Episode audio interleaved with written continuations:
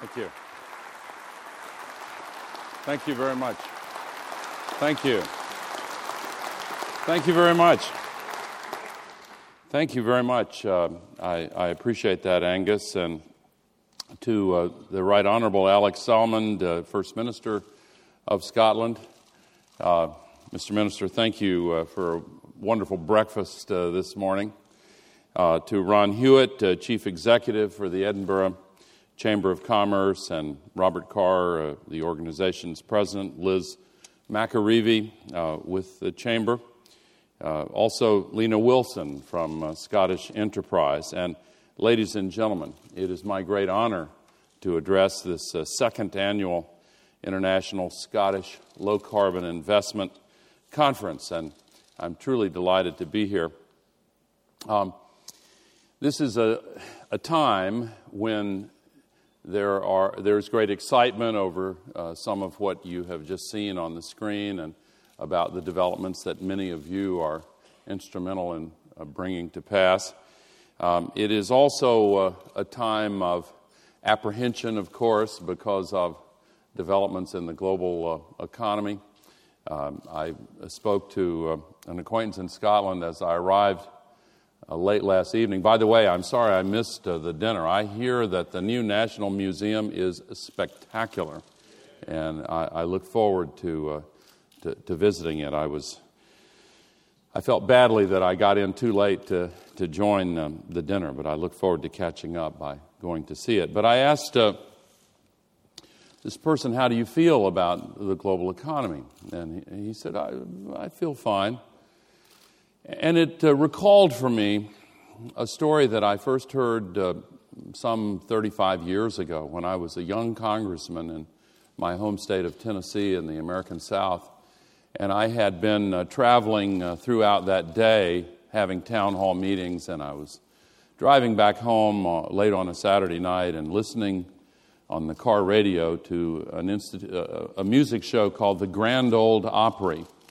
Uh, and as you may know, in uh, parts of the United States, including most prominently the part where I live, the Scots Irish settled uh, there and brought the music. And country, what we call country Western music is, of course, uh, need not tell you this, uh, directly derivative of the great music of uh, Scotland and Ireland. And they interspersed it with this uh, famous comedienne. Uh, not many of you here are as old as I am, and you may not remember her, but her name was Cousin Minnie Pearl. And she was from a very rural area, an imaginary place called Grinder Switch, Tennessee. And uh, she was actually a very highly educated woman, Mrs. Sarah Cannon, but her character was as country as country could be. She wore a calico dress and a straw hat with the price tag still hand, uh, hanging from the hat. And she told a story that evening. I almost ran off the road. She, she uh, told of a farmer who was involved in an accident and he went to court to seek damages from the driver of the other vehicle. And the other uh, driver hired a lawyer, of course, who cross examined this farmer and asked him, Now, isn't it true that immediately after this accident you said, I feel fine? And the farmer said, Well, it's not that simple. You see, I was taking my cow to town in the back of my truck, and this man came driving across the center of the road. And the lawyer said, Wait a minute. We don't want to hear a long, involved story. We're in the middle of a trial here. Answer the question yes or no. Did you or did you not say, after the accident, I feel fine? And the farmer said, Well, I was leading up to that.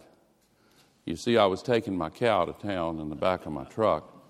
And this man came driving across the center of the road and ran right into my truck, knocked it over, threw me out, threw the cow out. I was on one side and the cow was on the other. The policeman came up and took one look at that cow and said, mm, She is suffering. Pulled out his gun and shot her right between the eyes. Came around to my side of the truck and said, How do you feel? and so I said, I feel fine. And I, I think there's something of that attitude here in Scotland uh, where the economic outlook. Uh, comparatively speaking, things are going extremely well. uh, and not least because of the leadership and the, uh, the leadership of your first minister and his government and the leadership of uh, the business uh, community. And of course, you are, you being Scotland, I know uh, a lot of you here are from elsewhere coming to get firsthand experience in the tremendous opportunities emerging here. But Scotland has uh, unique opportunities with the natural resources, including the incredible percentage of the offshore wind uh, resource.